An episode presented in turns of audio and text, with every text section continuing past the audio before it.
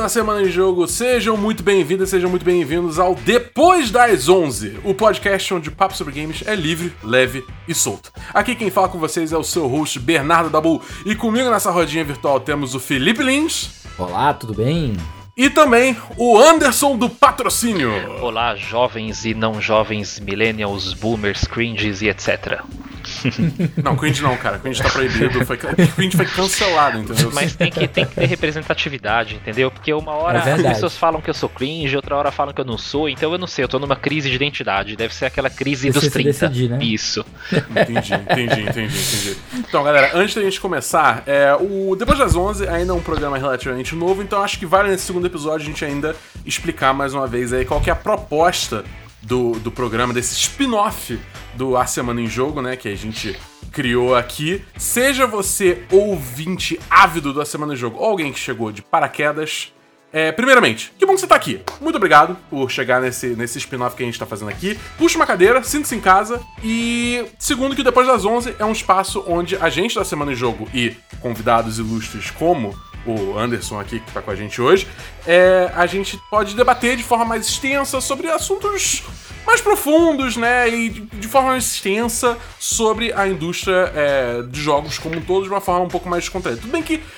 nesse episódio o assunto é um pouquinho mais sério, né? Então não sei se descontraído aplica tanto. Mas é, é, a ideia é realmente poder destrinchar mais esses assuntos, né?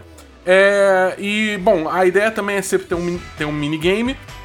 E como eu falei, como o assunto é sério, a- a- o teor desse, desse, do minigame essa semana é dar uma direcionada nessa raiva coletiva aí que a gente vem sentindo em direção a uma certa empresa aí que acho que o mundo inteiro tá desgostoso com, digamos assim, né? É, mas bom, tendo apresentado o programa, vem cá, você já entrou no nosso grupo do Telegram? E o negócio é o seguinte: quem faz parte do grupo do Telegram da Semana em Jogo pode ouvir a gravação ao vivo de cada episódio, pode mexer na pauta e de quebra tem a chance de ganhar joguinhos de graça. Joguinhos de graça. Quem não quer joguinhos de graça, cara? Então, se você quer todos esses benefícios aí de graça, é só você entrar no t.me barra é, e vem fazer parte do nosso grupo com os melhores amigos da Semana em Jogo. Repetindo mais uma vez, o endereço é t.me barra asjamigos. Tendo feito aí o jabá do nosso grupo do Telegram, vamos pro minigame da noite. Solta a vinheta do minigame. Tá na hora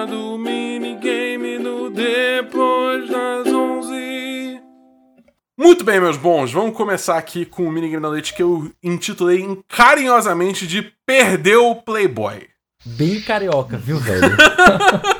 Detalhe que hoje nós temos um, um- um podcast multicultural, né? Eu tô aqui de Exatamente. Ceará, o Anderson lá de São Paulo e o Dabu diretamente do Rio de Janeiro. Pe- Pela primeira vez na, semana, na história da Semana de Jogo, temos predominância sudestina. É Olha verdade. aí, ó. É verdade. Olha é a aí. primeira vez. É golpe! É golpe, é golpe. Cuidado que em se tratando do sudestino tem grandes chances de ser apoiador de golpe, né? Então, sei lá. Ai, Jesus, vocês, viu? Bom, galera, o, o minigame é o seguinte: digamos que por motivos aí que não sei, né? Talvez tenha alguma coisa a ver com o assunto do podcast, que a Activision Blizzard fosse uma empresa completamente horrorosa, absolutamente horrenda, e ela deixasse de existir. Só pum, sumiu da, da, da existência. E pra esse exercício, vamos dizer também que por acaso sumiram todos os estúdios atrelados a ela também. Mas restaram as propriedades intelectuais. Elas estão completamente sem dono. Tá no ar, assim, tá no ar. Se a gente tivesse o poder único, exclusivo, unilateral de distribuir essas é, propriedades intelectuais da Activision, para quais empresas ou desenvolvedoras, publishers, que seja, a gente colocaria? Eu anotei aqui uma lista de oito jogos pra gente que são propriedades intelectuais da, da Activision Blizzard.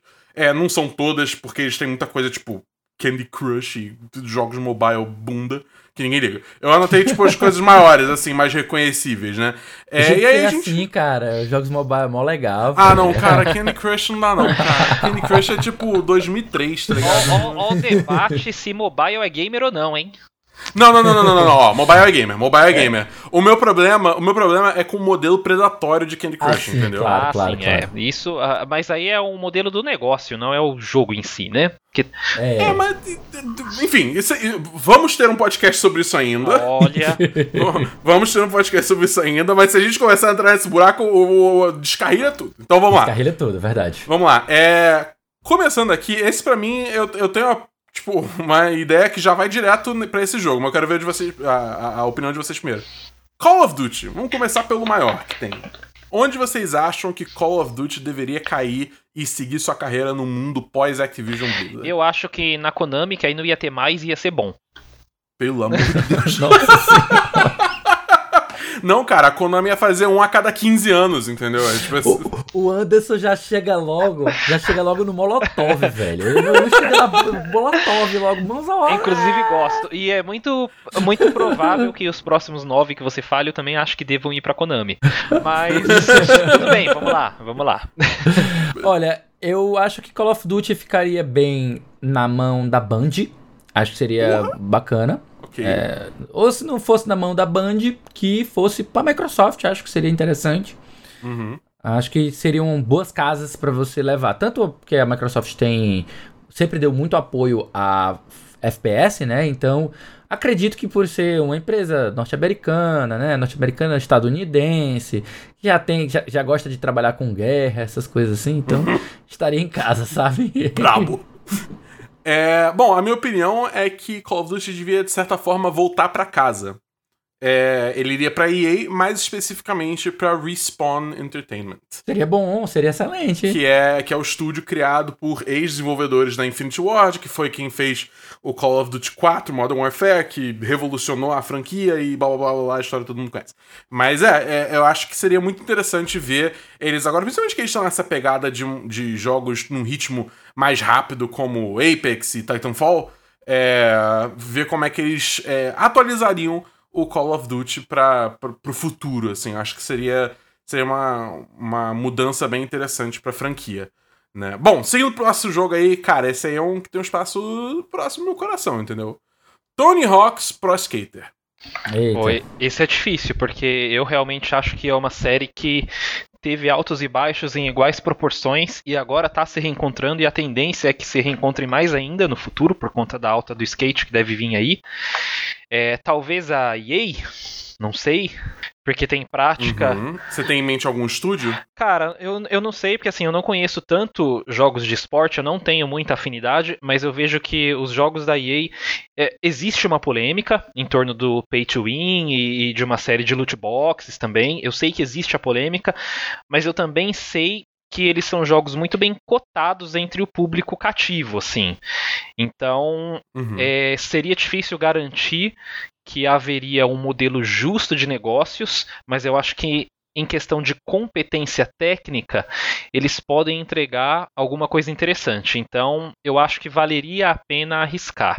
É, eu, eu vou concordar que a EA também seria muito bom, até mesmo por conta do histórico dela com jogos Uhum. de esporte, né? Ela já explora há muito tempo. Mas eu, eu veria também de boa indo pra 2K, né? Que também tem um, um bom jogo de, de basquete. né? E talvez, quem sabe, até pra SEGA seria uma boa também. A SEGA tem, tem uma boa franquia de esporte que é o Virtua Tennis, né? Não sei como é que anda, se ela ainda tá cuidando dessa franquia, se ela ainda tá dando, tocando o, o, o, o baile. Mas acho que qualquer uma dessas, dessas três eu estaria de boa com a. Com a eu estaria de boa também, porque Cara, eu não jogo jogo de, de skate, poderia ir pra qualquer uma delas. É, eu, eu dos primeiros Tony Hawks, até. Acho que Underground não conta muito mais como primeiros, né? Mas até Underground 2 ali eu joguei todos e eu adorava todos, né? É, então a franquia tem um lugar muito especial no meu coração. Sendo assim, eu, eu pensei aqui um pouco, né, quando eu tava fazendo a pauta, passei o dia pensando. Cara, eu acho que ir pra Ubisoft seria interessante, principalmente Mas aí tá Ubisoft. movendo de uma empresa tóxica pra outra, né? Então, então, então. Sim, sim. Mas é, é, o exercício hoje é com a Activision Blizzard, Tá entendeu? certo, Então- tá certo. Então a, a gente vira o olho de Sauron, entendeu? Pra, pra Na Ubisoft verdade, em o que outro você momento. quer é uma mecânica que você subiria com skate no poste de luz pra liberar uma parte da, da pista, entendeu? Isso. Pra só então você correr nela. Que é assim que os Exatamente, jogos da Ubisoft exatamente. funcionam. Que eu entrasse numa máquina onde um ancestral meu era, era um snowboarder, entendeu? E aí eu vivia a vida dele. É isso que eu Deus. quero. Não. Mas é, eu daria especificamente pra, pro pessoal da Ubisoft Annecy, que é o pessoal que fez tanto Steep e tá fazendo agora o Riders Republic. Ah, que é eles, verdade. eles têm essa experiência com, tipo, jogos de esportes radicais, né? E eles fazem tudo de uma forma que é bem leve, assim, bem jocosa, entendeu? É que eu acho que é uma vibe relativamente parecida com que o Tony Hawk é, ou, tipo, quando ele tava no auge era, entendeu? É, então acho que seria, seria uma boa. Galera, Crash Bandicoot. Nintendo. Obrigado! Eu ia falar isso! Eu ia falar exatamente isso. Olha, eu, eu não acharia tão, tão ruim voltar pra casa se a Sony ainda fosse a Sony que a gente conhecia, a Sony Computer Entertainment America, de onde veio originalmente, né? Onde a, a Naughty Dog criou o jogo. Então, eu não veria problema se voltasse pra lá, mas hoje em dia eu veria um pouco de problema, porque a Sony hoje ela tá querendo fazer mais jogos a azão, tipo, é, com orçamentos gigantes, não tá dando tanta atenção a time e jogos menores, né? Times e jogos menores. Então, não sei se seria uma boa voltar para a para lá, né? Agora Uhum. podia ir pra Rare. Acho que pra Rare no- nas mãos da Microsoft seria uma boa. Então, Acho que seria uma coisa boa pra, pra franquia. Eu pensei originalmente também na Rare, confesso. Mas assim, a Rare que eu guardo dentro do meu coração pra todo sempre é a Rare dos anos 90. Não existe mais, entendeu? né? Ela não existe mais. Infelizmente ela não existe mais. Mesma coisa da Sony, cara. Não É, existe eu mais. acho assim, poderia dar, por exemplo, a Playtonic. Que a Playtonic é o pessoal que fez ukulele e é um Boa. pessoal que era da Rare, entendeu? Boa, poderia. boa. Mas é, seria, um, seria um crash bem mais budget, digamos assim, entendeu? Ninguém É, sabe, né? Podia ser que a Playtonic fosse, sei lá, entrasse num hall aí de, de compras, de aquisições de alguma grande Ah, é, não é. Conglomerado aí. Tá, talvez saísse legal. Mas data hoje, assim, né? Ela ainda é uma desenvolvedora indie. Uhum. É, então seria uma versão mais, mais budget. Mas eu, eu, eu super concordo com. Eu acho que a Nintendo é uma ótima escolha, dado o pedigree dela, especialmente com um jogo de plataforma. Cara, se for pra fazer jogo bom nesse gênero, Nintendo. Se for pra arriscar alguma coisa, as outras. É. É tipo É. isso. É tipo isso. Esse aqui eu confesso que eu não tenho opinião formada. Eu tô curioso pra ver o que vocês vão falar. Diablo. Pra mim, eu acho fácil distribuir Diablo. É? Eu acho que Diablo iria pras mãos da Microsoft. Iria pra. É, tem tanta, tanto, tanta empresa Concordo. boa, tem a Obsidian Entertainment que poderia pegar Concordo. pra poder fazer, tá ligado? Porque tem muito estúdio novo na Microsoft, então quando a gente pensa hoje, tem o pessoal da Bethesda que fez agora é, joguinhos bons também. Então, a Insile Entertainment, a, a própria Obsidian, então não, não veria nenhum mal de estar com elas, não, sabe? Obsidian, no caso, é o pessoal que fez Pillars of Eternity, né? É, exatamente. E se não É. fosse pra lá, talvez a- nas mãos da Capcom, talvez se desse bem, sabe? Justo, justo. É, não, você me convenceu. O pessoal, a Obsidian é uma boa mesmo. É uma boa mesmo. E Overwatch, galera? Nossa, Overwatch. Cara, é, pra Microsoft, Band, pra esses estúdios aí. É, acho que Band, acho que é ok. Assim, Band que é 343, não sei como é que tá essa situação. Mas é, é porque eu realmente não acompanho Halo, mas eu sei do excelente desempenho que tem na comunidade, as pessoas gostam muito. Eu realmente não não me fisgou, mas dada essa, não só essa fama, mas como é, historicamente a Band, né, ela sempre tratou bem é, tanto o single quanto o multiplayer, acho que eles conseguiriam inclusive aumentar o escopo do jogo. Entendeu? Uhum. Acho que eles conseguiriam transformar o Overwatch em algo maior do que ele já foi, porque hoje em dia não é mais, né? Assim, é, ok, ele tem, tem uma comunidade ainda, mas ele já tá minguando faz um tempo. E eu acho que um estúdio que soubesse trabalhar as potencialidades da franquia poderia ressuscitá-la pensando em médio e longo prazo. Porque você para pra pensar, bicho, Halo tá aí há 20 anos. Sim, é muito, é muito tempo. E, e su- e sustentando uma lore que é complexa demais, que é riquíssima para quem acompanha Não, e tudo. transmídia também, né? Sim, também. exatamente, exatamente. Boa. Cara, Overwatch, eu concordo que seria uma boa ir pra, pra, pra Band. Acho que seria a melhor opção, pra, até mesmo para poder ganhar campanha uhum. e material, sei lá, virar um, um, uma espécie de live service e eles colocarem parte de campanha e tocarem o multiplayer. Agora, se fosse para ele permanecer só multiplayer mesmo, eu acho que seria interessante nas mãos da Riot, sabe? Nas mãos da Riot não seria uma notícia, não seria um, um mau negócio. Uhum. Entendi. É, eu, eu, eu tava pensando na Riot também, confesso. Por mais que também a Riot seja outra empresa que tenha seus problemas com toxicidade e condições de trabalho. Sim. É, é, é, uma, é outra empresa que eu pensei também que, tipo, principalmente com o sucesso de Valorant, por mais que não seja muito a minha praia, eu reconheço que o jogo é bom, entendeu? Ele é bem feito e tal. É, eu acho que a Riot poderia introduzir umas, umas dinâmicas bem legais ao, ao Overwatch e tal. Mas é, o Anderson também tem 100% um ponto sobre em termos de você construir uma campanha e um lore, é um universo, né? E você crescer esse universo botando na mão da, da, da Band ou, do, ou da 343 Industries.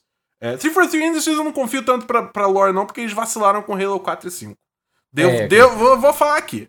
É, eu, verdade tem que ser dita. Verdade, verdade, tem que ser dita. Tem que ser dita. Eu, eu, como disse, né? Eu não acompanho, eu não sei como é que tá a situação. Agora, eu também acho que o que a história nos mostra, uhum. conforme disse Marx e Engels, é que todo FPS baseado em comunidade tá fadado a morrer com o tempo. Então, é, porque é muito difícil nessa indústria, dadas as transformações muito rápidas pelas quais ela passa, você manter o interesse de uma comunidade inteira em torno de um mesmo objeto. Vide as franquias que eventualmente até tem bons jogos, mas até os bons jogos não costumam ter bons desempenhos, uhum. comercialmente falando. Então, é uma indústria movida à paixão, e paixão não é uma coisa é, muito segmentada na segurança. Ela, ela é né? é efêmera, né? Exatamente, paixões são efêmeras, assim como Exatamente. a água que passa no rio. Olha só que, olha, que poético. Olha isso, o cara é, é. O cara é jogador. Eu, eu, vou respeitar, não vou chamar de gamer, o cara é jogador. o cara é de esquerda e ainda é um poeta, velho. Nossa é, senhora, que homem cara, completo, velho. O que, acontece, o que acontece com a água do rio? Ela fica turva, né?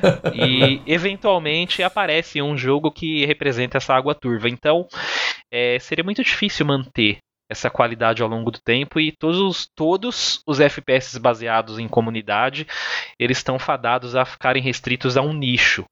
Então, é complexo. Verdade. Por quê? Porque eu acho que isso acontece como um fenômeno quando você para para pensar em mecânica, né, em ludologia. Isso acontece com fenômenos de jogos que vão ficando muito complexos com o tempo. Sim. O exemplo clássico, jogo de luta. Uhum. Outro exemplo clássico, jogo de futebol. Né? Mais um exemplo clássico, jogo de corrida no gênero de simulador. Então a tendência é que esses jogos muito complexos eles vão se isolando, né? Sim, sim. Tanto que, até no caso do jogo de luta especificamente, você vê um, um esforço muito grande da indústria, digamos assim, de jogos de luta, de tentar tornar acessível de novo, né? É, em, em, em, muitos casos é verdade. E, e às vezes não é possível. é, pois é. Pois é. é. Guilty Gear tá tentando. Tá tentando. Mas é difícil. Teve um início bom até. Vamos ver aí o que, que, que vai, vai trazer. Vamos ver, estamos torcendo. É, bom, eu vou juntar esses dois porque eles são. Eles são tecnicamente franquias diferentes, mas são próximos o suficiente que eu acho que a gente pode entregar como, como um pacote, assim, surpresa pra uma empresa. Se tu não tivesse feito isso, eu ia dar a mesma resposta pros dois. é, exatamente. Então, tipo, Warcraft e StarCraft. Warcraft tem, tem a pequena diferencial que tem o World of Warcraft embutido, né? Mas, Eita. enfim. Aí complica. é, bom. Nossa, aí tu complica. Porque se fosse só o Warcraft a gente, e o StarCraft a gente é, pensando é nos jogos... É porque é a propriedade intelectual, né? Não é, não, não é claro, a, claro, franquia claro. só Warcraft 1, 2 e 3, sacou? Não, com certeza. Cara, se fosse pegar pros jogos de RTS, eu pensaria na SEGA, especialmente uhum. porque ela, ela tem feito com Company of Heroes, que é uma, uma franquia de estratégia que ela tem tocado de maneira muito boa, os jogos são muito bacanas, tem um, um quê de novidade no, no gênero... E acho que seria legal. Se, e se não fosse para ela, eu acho que a Valve, talvez. Talvez a Valve seria uma, uma um local interessante para estar tá lá. Agora, como você falou que teria que levar o World of Warcraft junto, não sei, velho. Aí eu realmente eu não sei. É. Olha, especificamente, eu acho que esse gênero ele casa muito com PC. Eu acho que a Microsoft tem capacidade de tratar disso bem com os próprios estúdios, até mesmo porque a gente tem equipes históricas né, envolvidas no gênero que agora estão lá. Né, o pessoal do Age of Empires está tudo lá. Então, eu acho que, é, considerando o know-how, a opção mais segura para tentar manter a qualidade de um gênero que já é nichado seria a Microsoft. Eu vou falar uma maluquice aqui. Porque Eita. essas duas franquias aqui estão meio paradas já. O World of Warcraft, tipo, ele ainda é muito popular, mas é, eu acho que ele claramente é uma, uma, uma, peça do seu tempo, digamos assim, né? É, então eu acho que tá na hora de, de dar um, um respiro aí. Eu falo pra dar na mão da Devolver. Nossa, da Devolver? Da Devolver. Porque eles têm uma gama ali de estúdios que fazem coisas cada, cada um mais diferente do que o outro. Então, se você dá na mão da Devolver, ela distribui aí entre os estúdios dela e ela faz umas maluquices aí para tentar reivigorar essas franquias e trazê-las de volta de uma forma bacana. Eu sei exatamente como? Não. Mas é, eu, eu, eu, sinto que eles conseguiriam fazer isso, entendeu? Dado Mas o catálogo de jogos deles. Essa foi o mais arriscado até agora. Ah, com certeza. Por isso que eu falei, eu vou falar maluquice. Então, a, a, Devolver, como ela é uma publisher, eles. Eu, eu não sei, não dependeria é, deles. Porque assim, o trabalho deles, basicamente, é ser uma curadoria do que eles acham que tem uma identidade de proposta para um portfólio que já existe. Eu não sei se teria, se seria seguro assim, porque na verdade é, entregar para ele seria a mesma coisa que entregar para alguém de nós e falar assim, ah, escolhe para quem você vai mandar. só que a diferença é, só que a diferença é que eles estariam limitados a estúdios que têm contratos com eles ou potencialidade de fechar contrato, assim. É, não sei. É, não, não, não, não me parece que é um destino certo, vamos dizer assim, para sair um jogo. Justo, justo, justo. Mas, mas eu, vou, eu vou manter a minha opinião. Eu vou manter a minha opinião. Não, tudo bem. É, e por último, esse aí é uma que tá aí extinto há um tempo já, mas a gente traz de volta, não tem problema não. Guitar Hero. já que tá extinto, já que tá extinto, eu mandaria pra uma empresa que tá extinta também, quase, mas que tem experiência em jogos musicais, a Konami. Olha aí. Boa.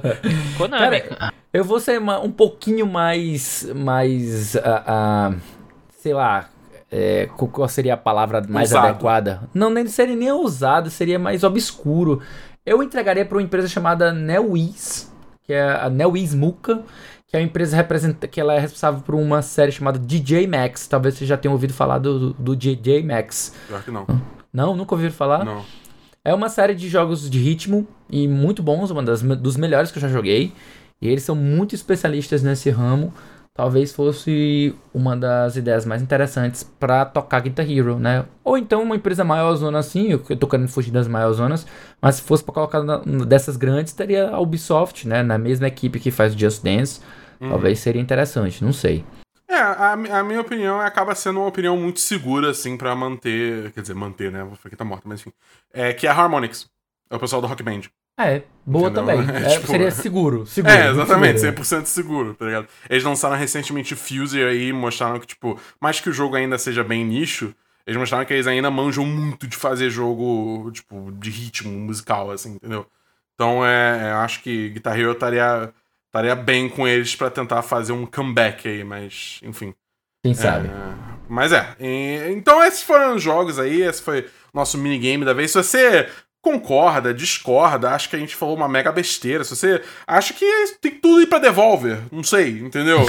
é, você fala com a gente, manda tweet pra gente, entra no grupo do, dos melhores amigos e fala, marca a gente, não tem problema não, e dá, dá as opiniões. Eu tenho curiosidade para ver o que, que o pessoal acha disso tudo. Pode marcar.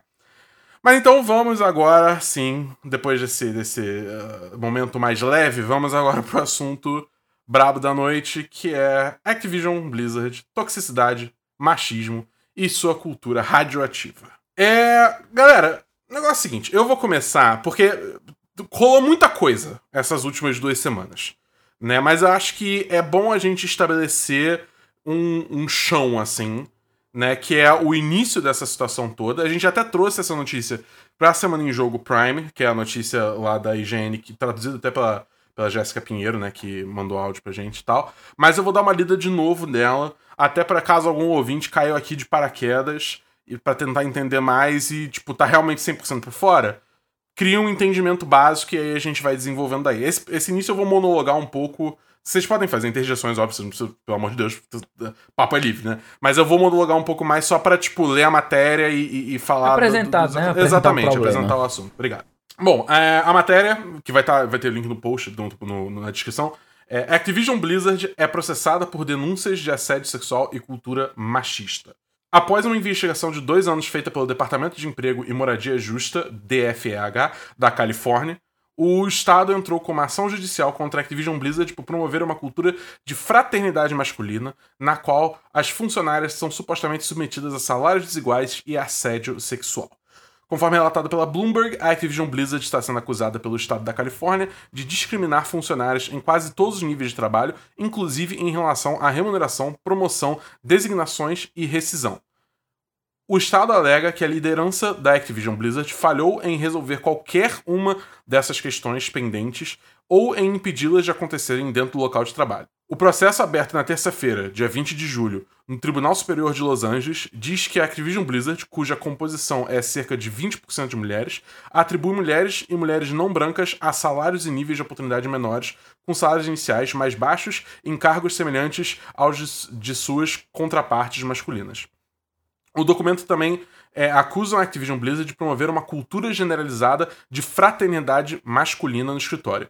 É dito que os funcionários do sexo masculino bebem grandes quantidades de álcool enquanto circulam pelos recintos e frequentemente se envolvem em comportamentos inadequados com as funcionárias. Segundo os arquivos, os empregados do sexo masculino trabalham de ressaca, jogam videogame durante o expediente de trabalho e, enquanto delegam suas responsabilidades às funcionárias, zombam sobre seus encontros sexuais, falam abertamente sobre corpos femininos e fazem piadas sobre estupro.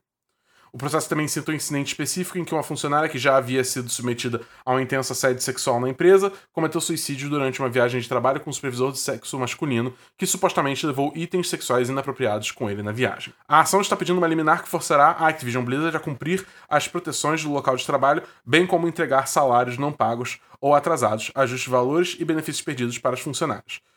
Em resposta às alegações, o porta-voz da Activision Blizzard comunicou o seguinte, eu não vou ler, porque, cara, honestamente, tipo, todas as respostas da Activision Blizzard foram horrorosas em relação a isso. Então eu não vou, eu não vou nem ler essa parte, porque não quer dizer nada, tá ligado? Então vamos, vamos seguir aqui. Agora, isso foi o, o, que, o pontapé inicial.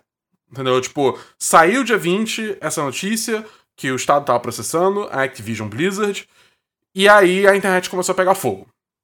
Porque foi todos os holofotes foram em direção à Activision Blizzard e aí naturalmente a indústria toda meio que se movimentou contra isso, né? Tanto em termos de se organizar para protestos, como também para mais histórias saírem, ou a imprensa ir atrás de mais detalhes sobre essa situação. É, tem um artigo do Kotaku americano muito bom, que é Everything that has happened since the Activision Blizzard lawsuit was filed. Ou tudo que aconteceu desde que o processo contra a Activision Blizzard foi é, proposto. Li, qual é a palavra que eu tô procurando? Protocolada. Foi protocolado, obrigado, isso. Ou protocolizada, né? Protocolizada, isso. É, É, e aí eu só vou ler as manchetes e, enfim, porque senão se eu for ler tudo aí a gente fica só lendo. Não, é muita coisa, muita Exatamente. coisa. São- E realmente são é 12 muita dias coisa. intensos, cara. 12 Exatamente. dias intensos. Foram duas semanas cheias de coisas. Vamos lá. Uma das pessoas citadas nesse processo, ainda um NPC, mais de um NPC no caso, no World of Warcraft, né? Que é o Afrasiab. Talvez quem joga conhece. A- os criadores de Destiny, a Band, que já teve uma parceria com a Activision Blizzard no Destiny 1 e parte do Destiny 2, é, falaram, soltaram um pronunciamento contra tudo que aconteceu, né? Provavelmente, tipo, a Band sempre foi muito pra, frente, pra frentex, digamos assim, em termos de inclusão e, e respeito e tratar bem os funcionários. Mas é, eles se distanciaram ainda mais da Activision depois disso tudo. Aí tem uma matéria falando que, tipo, o que o, o- o fallout, né, do- da- dessa situação toda, o- as consequências da situação toda, é o que as mulheres dentro da indústria vêm falando o tempo todo. E, enfim, precisou de uma coisa nesse nível para as pessoas pararem e prestarem atenção. Você tem streamers da Twitch de World of Warcraft falando abertamente contra é, é, é, a Activision Blizzard, tipo, de- é, denunciando a Activision Blizzard, xingando a Activision Blizzard, se movimentando é, a favor das vítimas, né? Você tem o, todas as contas das redes sociais do, do, da Activision Blizzard de jogos, Overwatch, Warcraft, Crash, é, os estúdios, Infinity Ward, Treyarch, tudo. Tá tudo sem, sem falar nada. Tipo, não tem um tweet, não tem um post no Instagram, não tem um story, não tem nada, desde que começou a situação toda. Cara, enfim, eu, tem muitas outras histórias aqui que, tipo, eu posso vir falando, né? É, tem caso que homem também foi, foi sexualmente abusado também. Tem. É, é, é você tem os, os, trabalhadores da Activision Blizzard se organizando para fazer um protesto dentro do, do, do, espaço de trabalho, né? No campus ali da Blizzard, né? Que foi apoiado por é, pessoas de outras indústrias. Tem as pessoas da Ubisoft, que a gente falou mais cedo que a Ubisoft também não, não era nenhuma rosa que se cheirasse, entendeu? Também é, teve pessoal se organizando para fazer uma carta aberta para a Ubisoft, dado o último ano aí cheio de é, alegações aí de, de, de, situações horríveis. E você tem também, acho que uma coisa que gerou muito, muita raiva, né? As respostas dos CEOs e, e, e, é, pessoas que trabalham em alto nível na Activision, que ou foi só de descartar qualquer coisa que aconteceu, como, tipo, contratar empresas para fazer uma investigação para ver o que aconteceu, que na real são empresas que especializam em, em não deixar trabalhadores se organizar e formarem sindicatos, né? Que é, tipo, bizarro.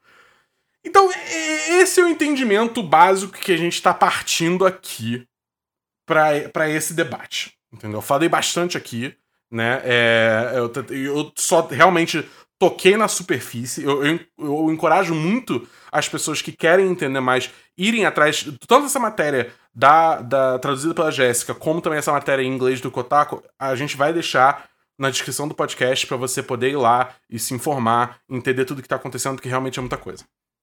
Entendeu? É, então agora eu vou abrir aqui para debate, vou abrir espaço para vocês falarem também. Que, cara, eu acho que, tipo, a primeira coisa que a gente precisa falar é sobre essas dinâmicas de poder dentro da indústria dos jogos, entendeu? É, como que uma coisa dessas acontece, como que uma coisa dessas pode simplesmente correr solto e ficar por tanto tempo abafado e só quando vem um estado depois de uma investigação de dois anos para o pessoal realmente, tipo, jogar o holofote ali e, e, e, talvez, quem sabe, mudar alguma coisa, né? Porque como tá tudo recente, a gente nem sabe se realmente vai mudar alguma coisa. Assim, eu acho que a melhor pessoa para falar, começando apresentando um pouco sobre isso, seria o próprio Anderson, que acredito que ele tem muito gabarito nessa parte de estudo, de falar sobre parte política do, do não só dos jogos, mas também da indústria como um todo. Então eu peço que o, que o Anderson comece, por favor. Poxa, muito obrigado. Eu uhum. fico. Primeiro que eu fico lisonjeado, né? Já o primeiro lisonjeio é ter sido convidado. O segundo é ter a honra de abrir para um assunto tão importante assim. A primeira frase que a gente tem que não só falar, a gente tem que aceitar como um todo é de que a indústria é podre. Sim. Né? É, ela é horrível e ela se sustenta no massacre incessante que ela comete contra os trabalhadores e as trabalhadoras. E isso a gente está acostumado a, a, falar sempre é, se referindo aos devs e às devs, né, as pessoas que estão ali programando tudo, mas como um todo, né, todo o círculo de pessoas que cobrem a indústria, de pessoas que escrevem a respeito, de pessoas que desenvolvem os jogos, é, são meios precarizados. Né? E e a gente hoje, com o amadurecimento do jornalismo de games, né, que de fato hoje ele está começando a se tornar um jornalismo de maneira muito tímida ainda, mas de uns anos para cá até que mais rápido do que em todos os anos anteriores. Né? Uhum. Com o amadurecimento desse jornalismo, a gente está vendo cada vez mais denúncias e compreendendo que, na verdade, isso não é a exceção, isso é a regra. E a regra sempre foi essa para pior. Né? E é claro que existem algumas pontuações culturais que delimitam alguns desses limites que são impostos para as pessoas, né? Por exemplo, é, a gente sabe que não é só um problema desta indústria quando falamos do, do modelo asiático de trabalho. Né? É, então é preciso separar um pouco dentro da nossa cabeça aqui, organizar um mapa mental que, dentro dos históricos, né, é, considerando os históricos de abusos que vão acontecendo, eles se comunicam não só com os problemas de produção dessa indústria que são inerentes ao capitalismo, mas também com alguns problemas culturais que antecedem o capitalismo. Uhum. Né? É, o trabalho visto como honra para os asiáticos, por exemplo, é uma questão cultural que antecede o capitalismo. É, agora, qual que é o ponto? Né? Tratando da era moderna, de como que a gente encara o trabalho, principalmente o trabalho é, intelectual, ou por alguns estudiosos chamados né, de mecânico intelectual, que é aquele trabalho intelectual, mas que ainda exige a mecânica da tecnologia para que o seu esforço apareça, né? É, e, e, apresente um resultado, é preocupante, porque a gente está vivendo uma era extrema de precarização de trabalho em todas as áreas, e a tendência é que com a é uma falsa democratização da tecnologia, mas assim, com a distribuição da tecnologia nos termos e na proporção que a gente vem acompanhando hoje ao redor do mundo, mais pessoas tenham é, a, a oportunidade de oferecer um serviço dentro de uma condição precarizada, conforme outras pessoas forem se negando a se sujeitar a essa precarização constante. Né? É, um exemplo para ficar claro aqui é o Uber. O Uber é a precarização do serviço de transporte de pessoas. Mas a situação vem sendo tão é, performada de uma maneira tão intensa, né? A crise do capitalismo vem sendo trazida de uma maneira tão intensa que a proporção de pessoas que querem prestar esse tipo de trabalho é igual ou maior do que as pessoas que já estão prestando. Porque você está precarizando as outras profissões dessas pessoas, ao passo que elas precisam escolher qual profissão menos precarizada, né? E na verdade, profissão eu estou usando aqui como um sinônimo de trabalho, né? Porque é, muitas dessas atividades são meramente trabalho, não são profissão. E existe uma diferença aí é, conceitual nessa questão, mas não vem ao caso agora. Então a gente está vivendo essa precarização constante e nos jogos não tem sido diferente, né? Tanto que os estúdios maiores eles estão contratando estúdios de países é, que antigamente a gente chamava de subdesenvolvidos, né? hoje não é mais um termo correto, mas eles contratam estúdios terceirizados para fazer assets, para fazer linhas inteiras de programação, e na verdade quem levam os créditos são os programadores dos estúdios maiores, e por consequência disso, né, a, o dinheiro é distribuído de uma maneira desigual, os direitos trabalhistas que já são escassos para essas categorias também são alcançados por uma quantidade menor de pessoas, enfim, esses são os problemas estruturais. É, mas trazendo isso para uma realidade de empresas específicas, é alarmante a gente ver que não é possível produzir um título AAA sem que haja uma exploração excessiva da mão de obra das pessoas. Essa é uma conclusão que não precisa muito para ser alcançada. E agora a gente precisa repensar esses modelos e a sindicalização é um caminho, é, a cobertura jornalística é um outro caminho, a conversa entre os trabalhadores e trabalhadoras é um outro caminho e nenhum desses caminhos ele corre de maneira paralela. Eles precisam ir se encontrando, se entrelaçando nesse trajeto. Porque se qualquer uma dessas cordas arrebentar, nesse processo todo, né, as outras estruturas também vão perdendo força de diálogo, de negociação e a gente arruma cada vez mais para essa precarização generalizada que tende a acontecer também individualmente nas empresas. Olha, eu quero aproveitar o que o Anderson falou e justamente puxar aqui o gancho do que ele colocou em relação à, questão estrutural, né? Quando a gente está falando especialmente do ponto de dinâmicas de poder e desequilíbrio vindo delas, eu, eu me sinto na obrigação de ecoar né, essa, essa parte que ele fala, que são coisas que vêm antes mesmo do próprio capitalismo. Já são estruturas que a gente vê desde os primeiros modelos de sociedade que a gente tem. É, a servidão coletiva, a gente vai ter sempre essa questão de um senhor de do, dono de terras e a gente vai ter os trabalhadores que estão lá. Então, quando a gente pega uma estrutura de grande porte, que são os estúdios AAA, né, os estúdios de AAAs, eles são naturalmente estruturas em que você tem pessoas que mandam e que estão pressionando essas pessoas que mandam, que são os acionistas, né, que você tem nessas grandes empresas, que cobram por prazos, cobram por resultados, cobram é, qualidade e tudo mais. E aí você tem a galera na ponta, que você tem os trabalhadores que vão tendo que ser pressionados e que precisam cumprir prazos e que entram em crunch, que é outra matéria também que a gente precisa con conversar depois tal. Porque assim, o ponto aqui nessa, nessa toda essa toxicidade da Activision Blizzard não é exatamente o crunch, que é algo que afeta toda a indústria. A gente está falando especificamente de uma questão de machismo estrutural. É, então, as denúncias, as maiores das denúncias são relacionadas ao machismo. E a gente tem que lembrar que isso não é algo que vai afetar somente a indústria de jogos. A gente lembra aí, como a gente comentou, acho que a, a própria Jéssica, no comentário que ela nos mandou para o A Semana em Jogo, ela mencionou o movimento do Me Too, né, que foi algo que aconteceu na indústria do cinema. E a gente vê também aqui, novamente, algo similar. E vemos mais uma coisa que é muito tempo ventilada, muito tempo discutida em todos os ramos que se discute relações de emprego, que é a, a hipersuficiência dos donos e a hipossuficiência dos empregados. Muito se fala dentro do meio liberal de que ah, é, o, o, o funcionário tem que ter o poder e a possibilidade de negociar com o patrão.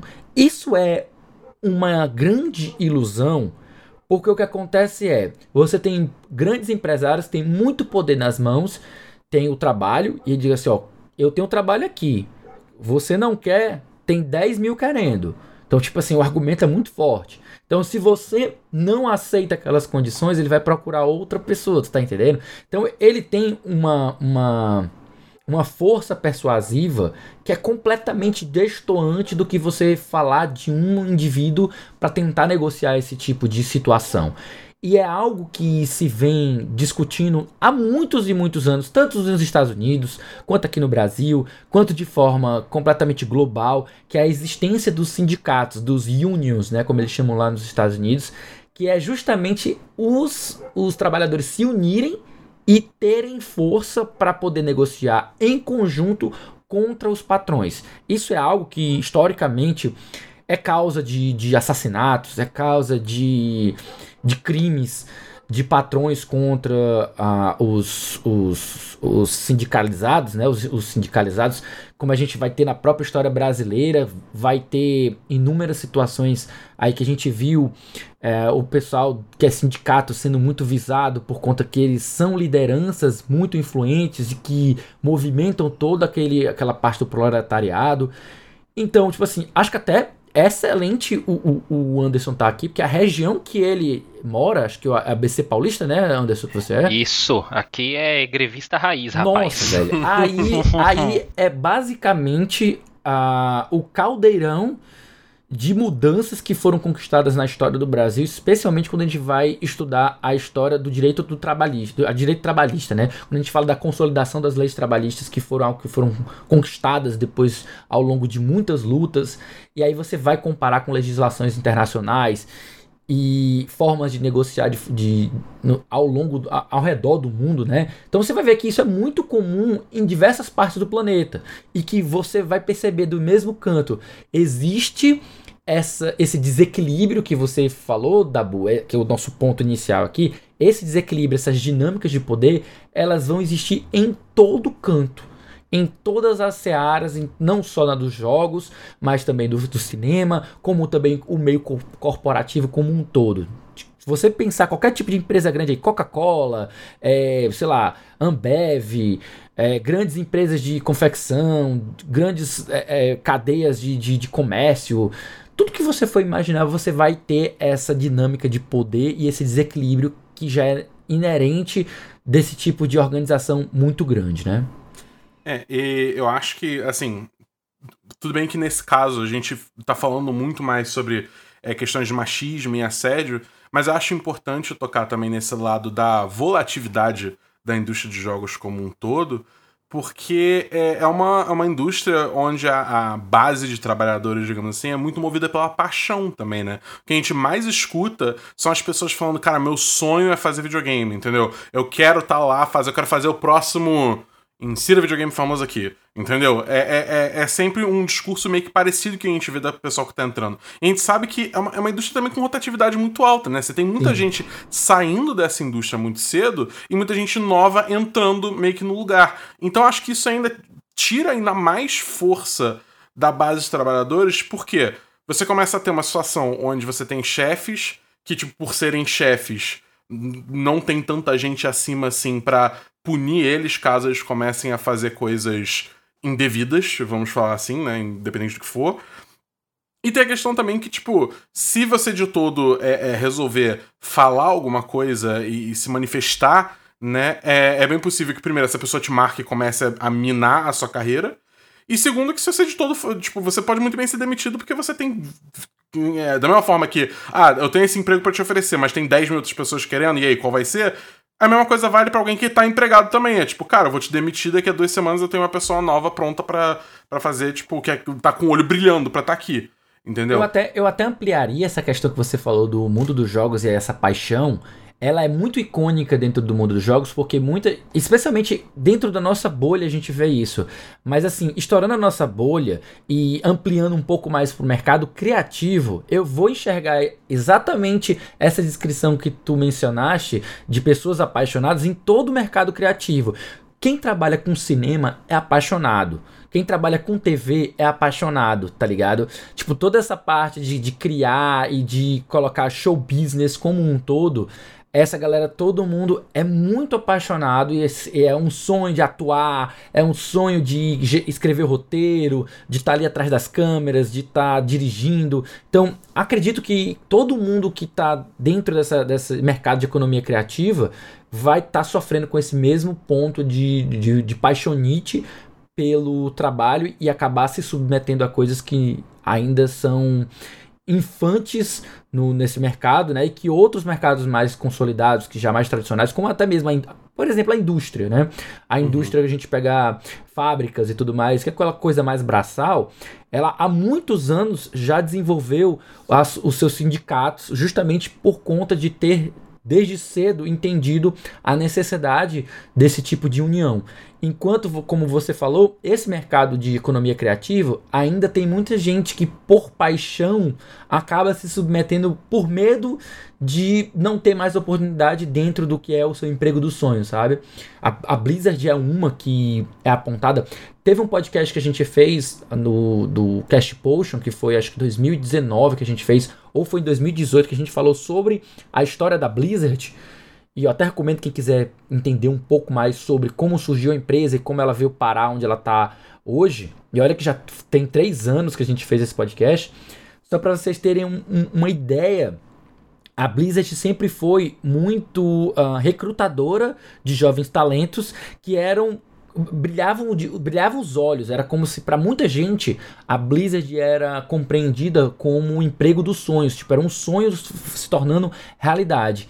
E desde que ela foi comprada pela Activision, esse sonho, desde aquela época, já é denunciado como algo que não é tão bacana como as pessoas imaginam, né? Tu imagina você expandindo para todo o resto desse, não só mercado de jogos, mas de economia criativa, né?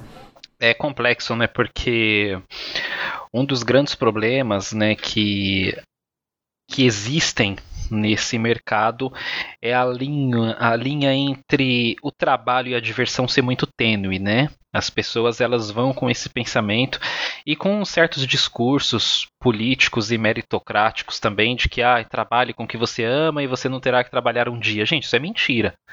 É, tem que é, essas coisas precisam ser desconstruídas, né? Trabalho é trabalho, né? A, a gente tem que desconstruir a ideia de que mesmo que você trabalhe com alguma coisa que você goste, essa coisa, né, no métier da sua concepção envolve só processos incríveis e interessantes né, a respeito disso.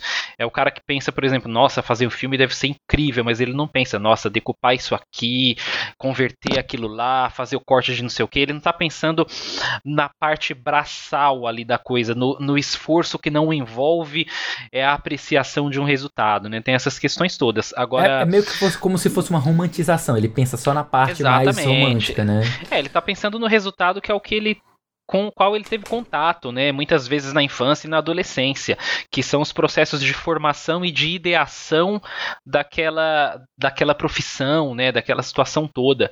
É, mas tem um ponto que o Lee comentou aí que é muito importante, né, que é a questão é, do, de como que os diálogos né, em, em torno é, ao redor da relação de trabalho funcionam, né? Por exemplo, a gente está falando de empresas que estão é, estão operando em diversos países, né? Não, a gente sabe que não é só um caso isolado, né? A, a, a Ubisoft, por exemplo, que é, é uma das empresas mais conhecidas por ter tido um, um, condições abusivas de trabalho durante muitas décadas, né? Opera pelo menos com duas grandes centrais, uma no Canadá e outra na Europa, né, mais precisamente ali na França, e que é a, a, o país de origem dela. Mas qual que é o ponto? Né? A gente está vendo que o direito, e aí é muito importante a gente abordar essa questão do direito trabalhista, ele está tentando dadas as limitações que o próprio capitalismo permite a esse direito,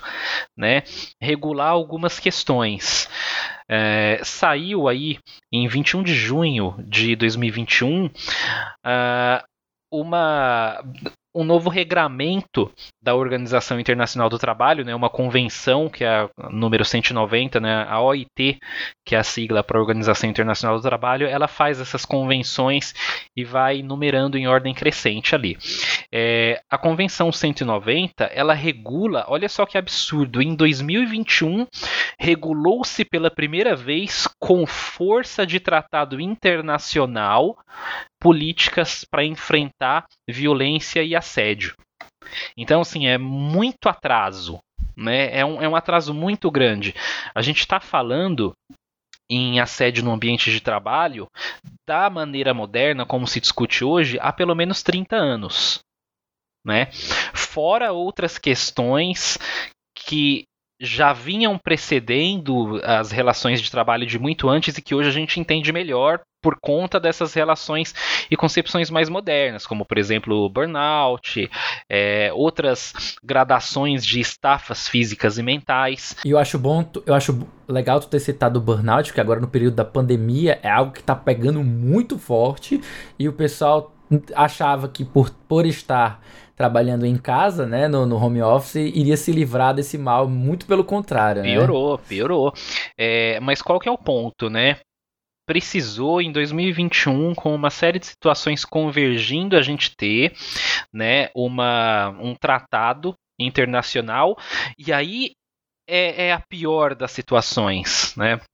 É, a OIT ela é um bracinho ali das Nações Unidas. A gente sabe que as Nações Unidas elas funcionam, né, toda a política da ONU ela funciona mediante é, a assinatura dos países que aderem as suas políticas. E aí a gente tem uma lista incrível, extensa, maravilhosa de seis países Nossa. que assinaram essa, essa, esse tratado, né? Argentina, Equador, Fiji, Namíbia, Somália e Uruguai. Então, assim, primeiro que nenhum deles é, é uma grande potência que, que é responsável ali por produção de jogos, de entretenimento de maneira geral. Né? A, a, gente já tem esse ponto que ele já se comunica diretamente com o objeto que a gente está discutindo aqui. Né? A gente não, não vai chegar em políticas efetivas em relação a isso. O segundo ponto é Uh, você tem um órgão que regula relações mínimas de trabalho, globalmente falando, mas essas relações elas dependem da assinatura desses países para ratificarem ou não o seu conteúdo e só então, depois de ratificadas essas convenções, é que elas podem ser aderidas, né, é, recepcionadas não necessariamente na sua totalidade por cada uma das legislações, porque esse é um outro ponto também, é preocupante, porque mostra, na verdade, que este sistema que nós vivemos, que é esse sistema burguês liberal, ele está preocupado, entre aspas, com a situação, mas até a página 2. Uhum. Né? Até a página 2. Porque assim, é, o que que levaria, pensando no princípio da boa-fé, que é um dos princípios que sempre deve regular uma relação jurídica, o que que levaria um país num primeiro plano, ou uma pessoa, ou uma empresa, ou uma instituição, a rechaçar um tratado que prevê condições de trabalho saudáveis para as pessoas. No mínimo, o combate ao assédio, ao sexismo e a outras discriminações que acontecem. É um ponto.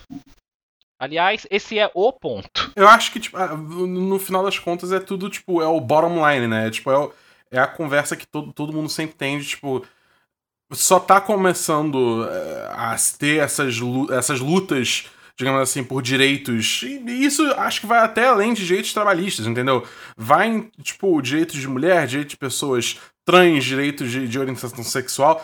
Todas essas lutas ganharam, muito ganharam mais tração e só agora que a gente começa a ver esse movimento mais por trás de empresas para tentar mudar isso, porque isso está se tornando. Você não aderir a isso está se tornando um fator é, é, é, de, de prejuízo para as empresas, entendeu? Acho que no final das contas acaba, acaba sendo muito isso. É de uma forma cínica, entre aspas, ver o mundo, mas nada que eu vi até hoje me provou que isso tá errado. Mas você tá entendeu? tá certo, você tá certo. Eu, eu, eu, tenho acompanhado, assim, um pouco de longe, porque também é um meio um pouco assim, insalubre de você estar sempre, que é o, o, o mercado de ações, né? Então, uhum. tá lá no mercado de ações, você vê muitos analistas que fazem recomendações e análises de determinadas empresas e tudo mais.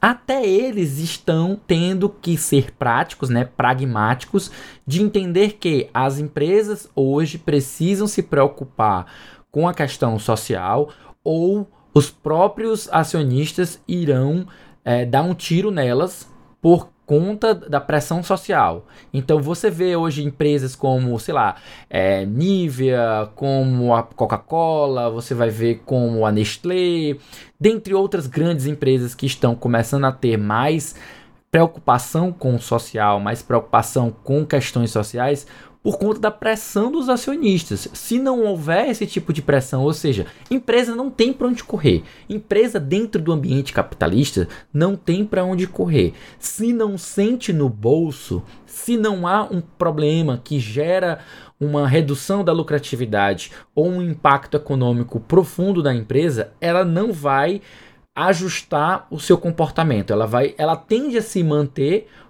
por uma regra universal que é de fácil assimilação por qualquer pessoa. Time que está ganhando não se mexe. Se a empresa continua ganhando dinheiro, por que, que ela vai mudar alguma coisa? Quando ela começa a ter algum tipo de impacto, e que obviamente, como a gente entende, toda empresa, qual é o objetivo de uma empresa? Lucro. Se o objetivo da empresa está enfrentando um obstáculo que é, é essa pressão social por conta de suas atitudes, ela se vê obrigada a ter de ajustar a sua forma de agir, a sua forma de gerenciar, para que ela possa, de alguma maneira, continuar subsistindo como uma empresa capitalista, para que o lucro continue vindo para que a renda não caia, o faturamento e ela continue operando. Isso é óbvio, isso não tem nenhum não tem, não tem necessidade de você ter um mestrado, um doutorado para você compreender essa regra simples. E é basicamente isso que você está falando, Dabu. A gente tem visto cada vez mais não só o próprio público, mas também os próprios trabalhadores denunciando para que eles façam esse apelo pela empatia do público e dos acionistas para que entendam que se fosse para ser inteligente mesmo, a gente tem que ser bem. A gente às vezes tem que ser pragmático. E por mais que eu goste muito do, do da, da, teoria é, esquerda, de esquerda, e o, o, Anderson é um cara que tô toda hora escutando lá no, no Holodeck Design, justamente para absorver esse conteúdo que eu não tenho tanta exposição. Eu gosto muito de tudo que vem da parte teórica, mas infelizmente muitas coisas na prática elas dependem de algo mais prático. de, mais pragmático, que não, não, não seja tão é, teórico e seja mais de fato ação, sabe? Então, quando a gente vê essas ações sendo realizadas, pessoas começando a denunciar e a empatia sendo gerada no público, a gente vê algum tipo de mudança se encaminhando. Isso a gente já tem visto há, há um bom tempo, não só em relações de trabalho, mas principalmente agora quando a gente fala de, de LGBT, QIA, quando a gente fala de, de o, o público feminino dentro das relações de trabalho. Então a gente tem visto cada vez mais essa pressão para que haja mudanças significativas e não só é, é, é, respostas corporativas meio sem ação, sabe? É, eu acho que isso é um ponto interessante que você toca, porque, tipo, é, foi até um ponto que eu anotei, anotei na pauta, que são justamente as respostas corporativas, né? Que a gente viu acontecendo aí. Né? É, é, que primeiro teve as primeiras respostas que foram é, falando, tipo, ah, não, vamos ver se realmente aconteceu, só que. E depois você teve até uma resposta de uma, de uma, de uma pessoa muito alta, de um cargo muito alto na empresa, né? A, a Fran Townsend, tipo, ativamente negando. Velho é, a, o que aconteceu, falando que são casos muito antigos, tal, ok e tal. O que, o que é doido é que isso é uma mulher que supostamente tá liderando também é, é, iniciativas de inclusão feminina dentro da empresa, né? Você vê a liderança da empresa como é que tá. E eu vou ser usado aqui, eu vou ser usado, digo, doa em quem doer, a Townsend, ela é mau caráter. Ela, para todos os efeitos, ela é mau caráter. É uma pessoa cujo discurso, cujo passado não deixa, não me deixa mentir, ela é uma pessoa que ela esteve com o Bush, né? Então ela fez parte da administração do Bush. Ela é uma política que trabalha a favor desse tipo de, da manutenção desse tipo de atitude empresarial corporativa. Então, eu não levaria uma palavra dela em consideração, até por conta desse histórico dela. E se a empresa de fato está promovendo alguma, algum tipo de mudança, quem vai dizer isso são os trabalhadores. Não vai ser um porta-voz da empresa, vai ser um porta-voz dos trabalhadores, sabe? É, eu, eu, tipo, só para completar, eu acho que, tipo assim, é, é, a gente viu depois a, a, a, declaração do Bob Kotick, né, que aí, sim, foi alguma coisa, digamos assim, mais alinhado com as expectativas é, das pessoas que estavam protestando, mas, assim, para mim, a impressão que tenho é que era, era, um, era uma declaração muito vazia. Porque a gente viu os outros executivos da empresa falando a forma que você imagina que eles pensam, né? Pra tá falando uma coisa tão contra a corrente assim, é porque deve ser o que eles pensam. Entendeu? Uhum. Então, tipo, como é, que, como é que a gente vai acreditar que existe realmente uma veracidade? Ainda mais quando você leva em consideração que eles contrataram uma firma de advogados para fazer uma investigação, que é uma firma que se especializa em é, é, é, agir contra sindicalização. Nossa, entendeu? É, é, tipo, tipo, tá tudo errado, tá entendeu? Tá tudo errado, cara. A, a, a Townsend, a Townsend, inclusive, por que, que eu falo que ela é mau caráter? Ela é envolvida com um discurso pró-tortura, só pra vocês terem uma ideia do naipe da pessoa que ela é. Então, é uma pessoa que ela não tem escrúpulos de falar em nome da empresa. Ela chegou a dizer que ações como essa, movidas pelo próprio estado da Califórnia, ferem a empresa. Pelo amor de Deus, gente as ações da empresa ferem a si mesmo. Eu acho essa pior argumentação de você jogar a culpa de quem está denunciando. Pelo amor de Deus, gente. Quem está denunciando já não aguenta mais. Internamente as coisas não se resolvem. É como a gente aconteceu aqui no Brasil, como eu falei no nosso episódio, com a Dani Calabresa e a TV Globo. Enquanto não vazou essa história para que a, a opinião pública pudesse pesar também, a Globo não tomou ações fáticas e pragmáticas para resolver o problema. Ficou cozinhando a história com e olha que era que salvo engano era a mesma situação, era uma mulher também que chefiava essa o setor de RH lá de investigação de assédios sexuais dentro da empresa e não deu em nada, deu em pizza, até que ela realmente resolveu vazar e a situação tomou mais repercussão, né? É, é, é complexa, né, a situação porque a gente sabe que a realidade é que em médio e longo prazo isso não tende a mudar, né? Pelo menos em longo prazo, assim, alguns anos, porque isso está intrinsecamente ligado a uma cultura não só imediata das empresas tentarem abafar qualquer movimento que vá se organizar, né, vá ser organizado pelos trabalhadores, mas também como muitos trabalhadores, principalmente de países estrangeiros, dessa área especificamente, eles repudiam a ideia de sindicalização. Eles repudiam, porque o meio da tecnologia ele é um meio historicamente tão precarizado que ele abraçou, ele comprou o discurso do self-made man e ele é composto de pessoas que acham que elas vão começar a programar e vão atingir patamares incríveis de vencimentos, né, de proventos.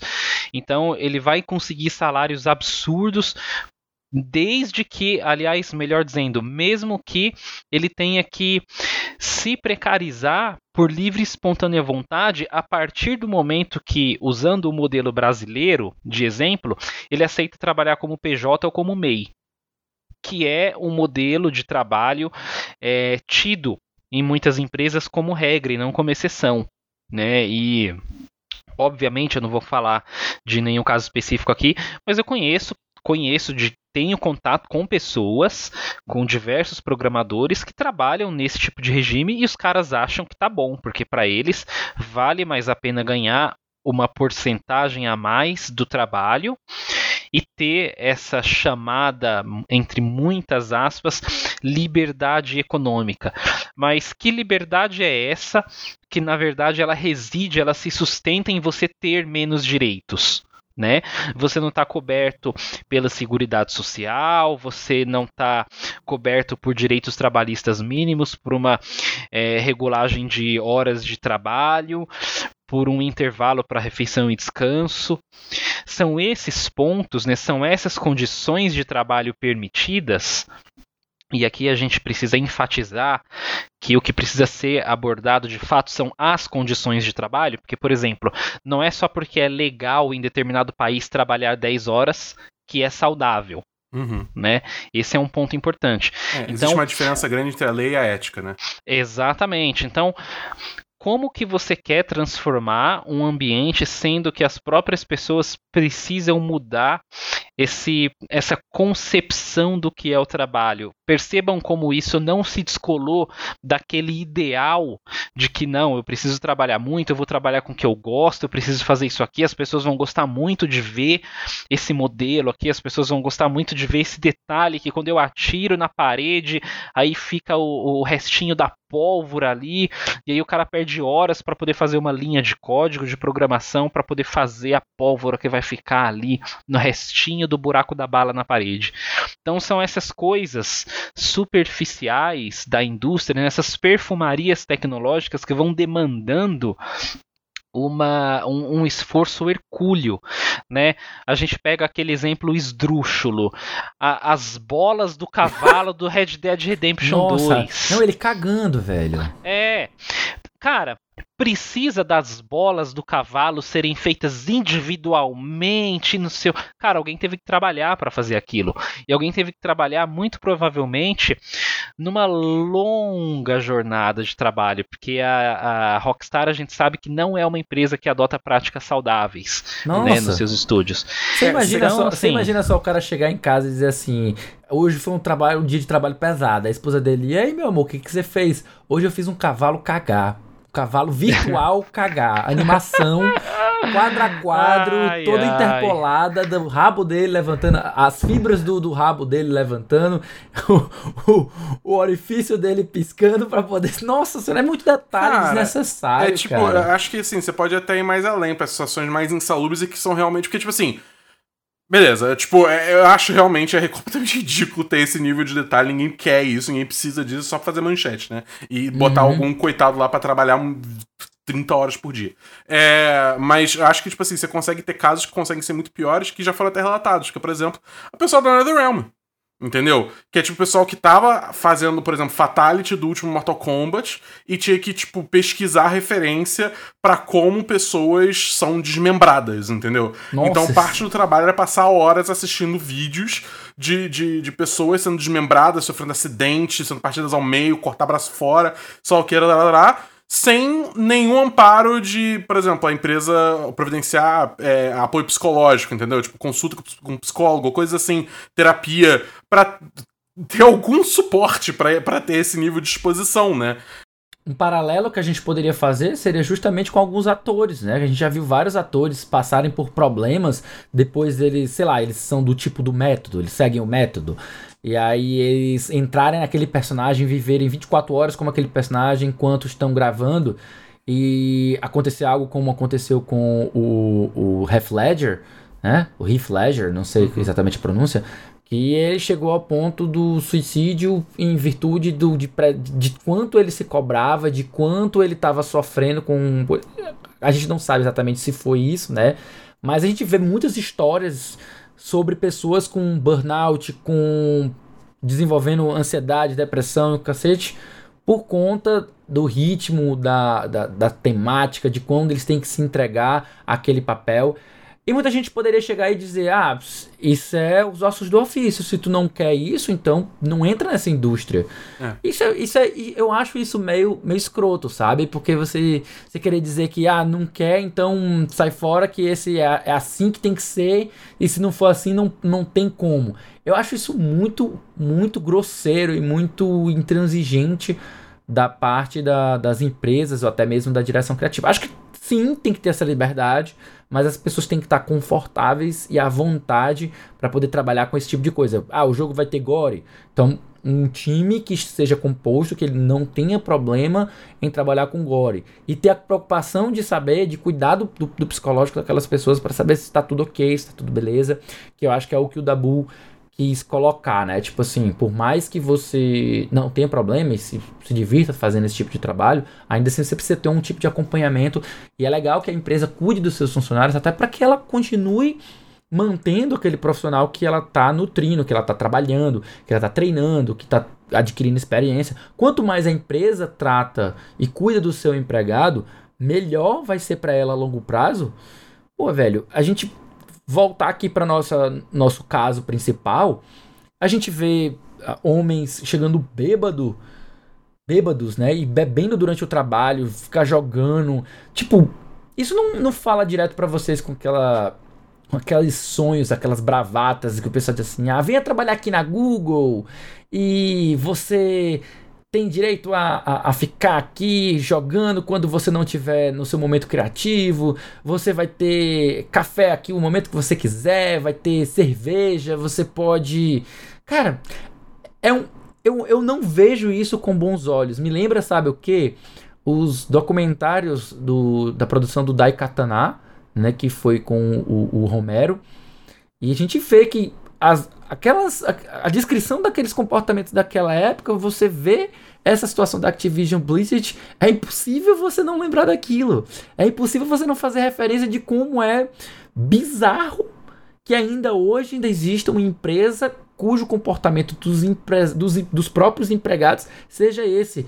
Gente, e sim, se fossem para todo mundo, de, de todos os funcionários terem esse tipo de liberdade e tal, seria até ok tá todo mundo se beneficiando, tá beleza? Mas não, quando a gente vê que no caso da Blizzard é totalmente parcial, o público masculino mais tóxico se beneficia disso, enquanto o público, nem falar público, né, mas os trabalhadores, o corpo de trabalhadores feminino tem que passar por situações degradantes, tanto de assédio como de ficar tendo que ouvindo papos completamente inadequados para o ambiente de trabalho, pouco profissionais, é, profissionais, vou usar aqui entre aspas, que delegam suas atividades para as funcionárias mais novas ou coisa. Gente, isso é tudo menos profissional. Na minha opinião, isso é tudo menos profissional e isso não faz bem a empresa de jeito nenhum. Uma empresa que não tem a autocrítica de, se, de mudar a situação que é relatada dessa forma, tem algo muito errado, velho. Tem algo muito errado. E para precisar o Estado entrar com uma ação nossa senhora, gente. Então, acho que tem, tem a questão também que, assim, a gente acabou abordando aqui muito as questões trabalhistas meio que no geral, é, por, questão, por questão da gente não ter exatamente lugar de fala ali sobre é, casos de assédio e tal, porque somos aqui três homens brancos, héteros, cisgênero, entendeu? É, é, mas, tipo, e bem ou mal, é, é esse todo que permeia. É, desculpa. É esse todo que permite acontecer o que aconteceu na, na Activision Blizzard. Entendeu? Pra você ter minorias é, é, é, miradas, entendeu? Tipo, serem, serem alvos é, de todos esses problemas. Porque, no final das contas, são sempre as mulheres, é, as pessoas não brancas, pessoas com orientações sexuais sem ser hétero, é, é, LGBTQIA, né? Você ter pessoas. É bom, já falei LGBT, então, tipo, transgênero também, né? Identidade de gênero e tal. É, é, são justamente essas, essas pessoas que sofrem mais, porque elas não estão nessa posição de poder que o homem branco tá. Que, é, que é o que gera todos esses problemas e mais. Entendeu? É, então, enfim, acho que o papo acabou fugindo um pouco mais para condições trabalhistas como um todo, mas é, é importante falar é, disso tudo, porque é, é, isso que acho que contextualiza é, o, o, sofrimento que foi causado é, ao longo desses anos todos na Activision, na Blizzard, e continua sendo causado, né? Tipo, acho que é, é, uma coisa que a gente pode ter na cabeça é que isso não acabou. Isso não, infelizmente, por mais que a gente queira, entendeu? Por mais que a gente sinta muito, é, isso, isso tá longe de ser o último caso. Mas também não, não quer dizer que vai ser por isso que a gente vai, vai parar de, de lutar entendeu? É uma coisa, é uma coisa que eu tento achar, digamos assim, um certo alívio, assim, não é bem alívio, mas é, é a famosa luz no fim do túnel, né? Que bem ou mal, você compara 20 anos atrás, 10 anos atrás com hoje, essas questões vêm ganhando cada vez mais tração, entendeu? Vem, vem sendo cada vez mais discutidas é, é, abertamente, vem cada vez mais pessoas se juntando para ir contra a ação com a empresa, entendeu? Tipo, até pouco tempo atrás, o que rolou essa semana na Blizzard dos, dos funcionários protestarem, que rolou com a Riot também, uns anos atrás, isso não existia, entendeu? É, então, eu acho que tem progresso, é um progresso lento, infelizmente. É um progresso que devia ser mais rápido, mas pelo menos tem algum progresso, entendeu? Então, eu, eu gosto muito de acreditar que, tipo assim, por mais que tenha muito sofrimento sendo passado com as pessoas que fazem os jogos que a gente ama, né? No final das contas, eu acho que eu falo todo mundo aqui que todo mundo aqui ama jogos, ama jogar jogos. Então, tipo. Exatamente. É, é, é, a gente ama jogos e a gente quer que as pessoas que estejam fazendo esses jogos sejam tratadas de forma humana. Independente de gênero, de, da cor da pele, entendeu? Independente de qualquer coisa. A gente quer que essas pessoas sejam tratadas bem para elas poderem continuar fazendo o que elas amam que é o que a gente ama também, entendeu? Até, até porque se você for menos empático e mais, sei lá, é, bruto, objetivo, se as pessoas que estão produzindo o jogo elas não estão bem, a qualidade do jogo vai cair inevitavelmente. Sim. Então, tipo assim, se você só vai pensar no seu, ah, eu quero que meus jogos continuem saindo e, e foda-se. Tipo, velho, se tu quer jogos bons e cada vez melhores, com melhor qualidade, com é, é, roteiro bem escrito, animações bem feitas, menos bugs. Você tem que pensar também que a galera que tá fazendo tá deixando essas coisas, essa peteca cair, porque eles estão sendo vítimas de mil e um problemas.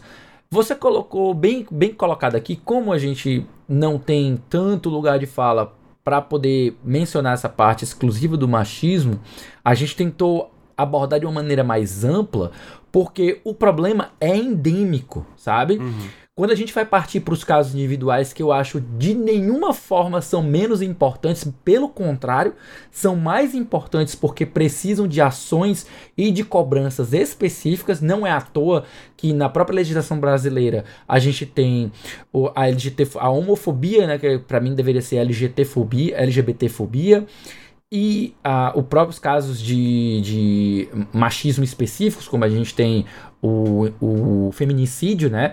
São legislações importantíssimas que vêm para somar com a, o, o, todo o arcabouço legal, né? Toda a legislação que já trata sobre aquela matéria.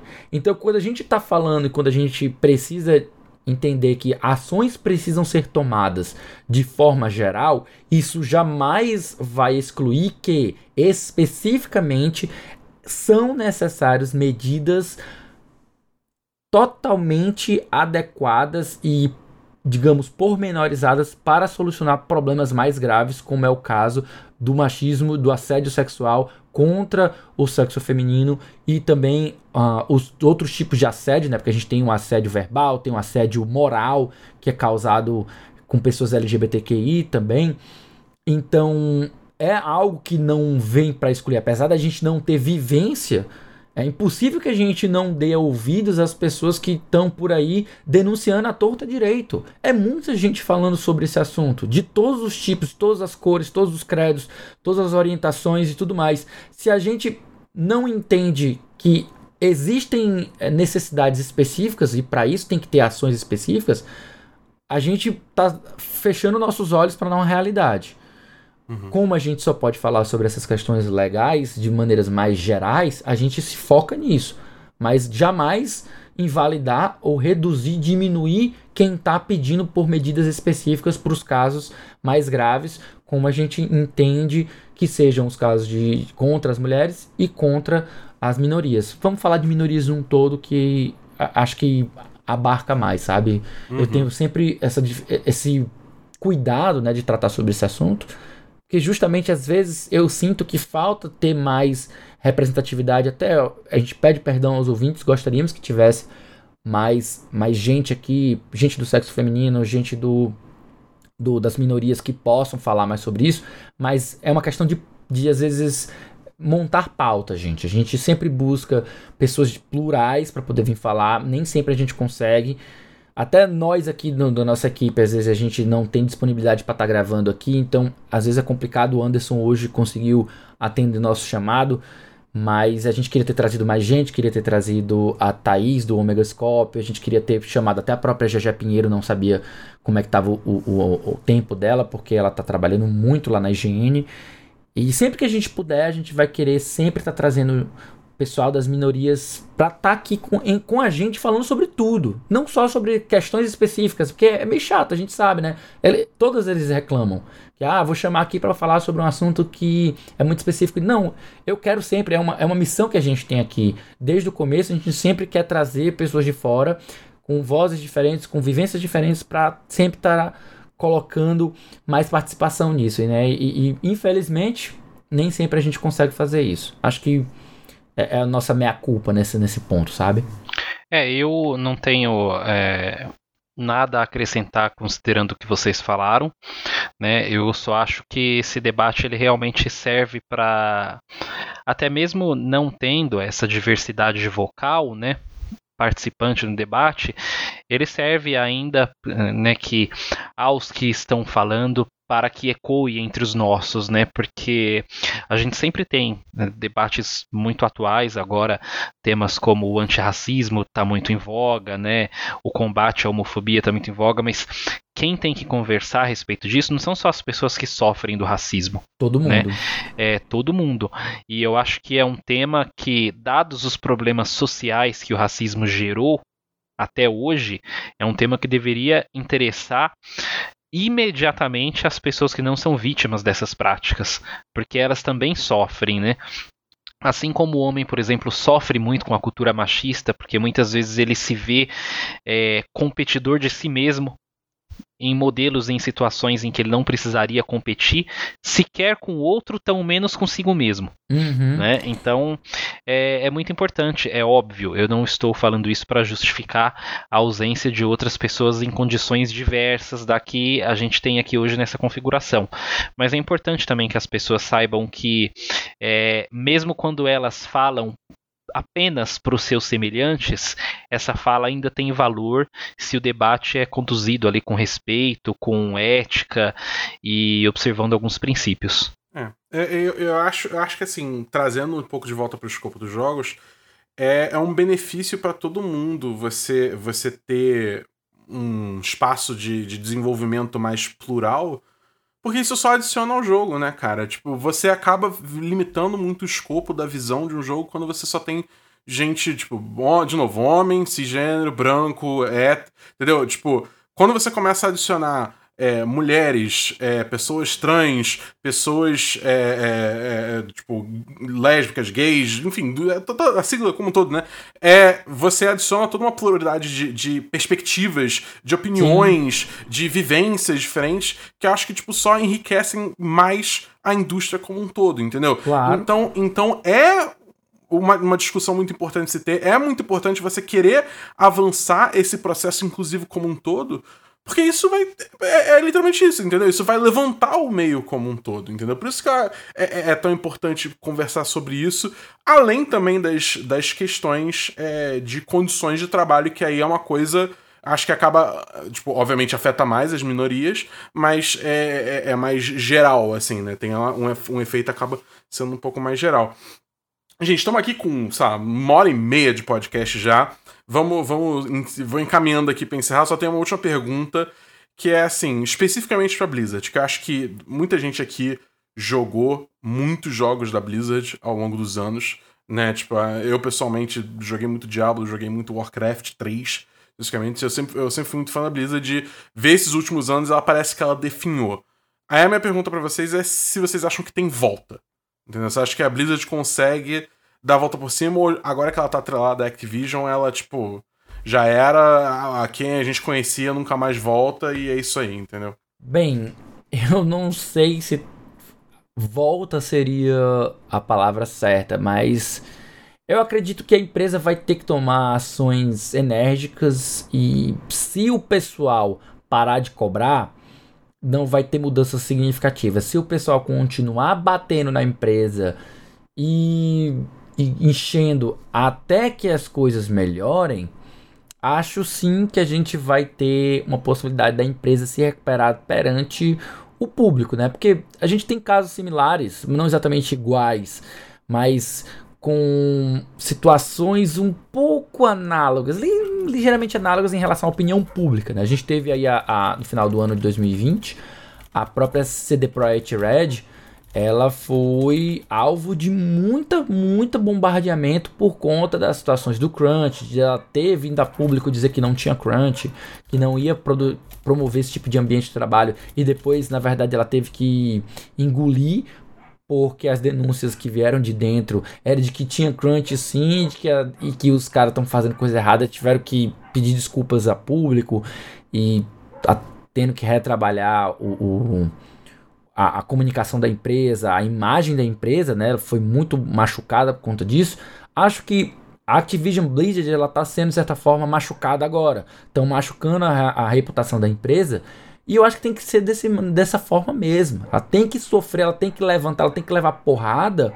E eu espero, pelo bem das franquias, pelo bem das pessoas que são fãs da, da, da empresa por conta de seus jogos, eu acredito que ela deveria sim uh, ter é, uma volta, uma possibilidade de volta, obviamente endereçando os problemas que, que foram denunciados, né? Então, ela vai precisar trabalhar, não só ela, quando a gente está falando aqui da Activision Blizzard, mas é o mesmo papo, mesmo, mesmíssimo, sem tirar nem pôr, se aplica à Ubisoft.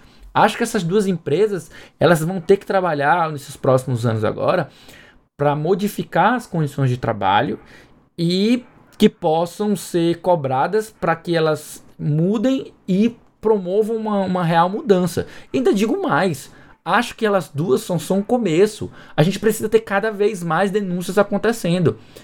A gente não escuta nada da, da, dos, das empresas japonesas, por exemplo, a Capcom não escutamos nada. A Nintendo a gente não escuta nada, sabe? Por que será? Porque eles silenciam porque eles resolvem os problemas internamente ou porque elas não têm problemas dessa natureza, que eu duvido muito. Tá entendendo? Então, tipo assim, é preciso quebrar e furar essa bolha para que cada vez mais developers estejam denunciando essa prática e que a gente possa ter conhecimento e a partir daí a gente possa fazer nossa parte de cobrança, de pressão social para que as empresas modifiquem essas, essa forma de trabalhar, né? essa forma de gerenciar o, o, esses grandes conglomerados, né? Mas vamos ver aí. Espero que tomem atitudes, sejam mudanças sejam realizadas fáticas de maneiras realmente significativas e a gente possa ter no futuro aí um retorno da empresa dentro, já dentro de um novo modelo de algo mais positivo. É para isso que eu torço, não pelo fim das empresas, mas pela a reestruturação, a reforma delas. Eu acho que é possível porque eles têm dinheiro. Justo. Justo. o ponto. o ponto é esse. É... Dinheiro ele uhum. compra muito e principalmente reputação. Não dá para dizer que compra tudo, mas dá para dizer que compra muito. E a reputação é uma das coisas mais caras que o dinheiro pode comprar, porque reputação é marketing e marketing custa caro. Né? Tanto que a gente vê muitas vezes jogos AAA aí com metade do orçamento sendo destinado para marketing. Imagina, imagina a, a, cifra de dinheiro que a gente está falando. O jogo demora seis anos para ficar pronto né? E esses seis anos de custo representa metade do orçamento. Às vezes é até loucura, menos, um né, terço. cara? É loucura. É, e, e, a campanha de marketing ela não dura é. seis anos. Ou seja, custa caro você comprar prestígio, você comprar exposição, você comprar determinados locais onde você pode falar ou onde você pode expor, né? É, tudo isso é movimenta altas somas de, de dinheiro e assim é, esse não é um uhum. problema para eles. Mas não resolve o problema, só continua adiando, é só maquiagem, né? Exato, exatamente, exatamente. Então assim, não vai resolver o problema na empresa, mas vai resolver alguns problemas da empresa. Né? E esses problemas são problemas de relacionamento com o consumidor, relacionamento com o mercado.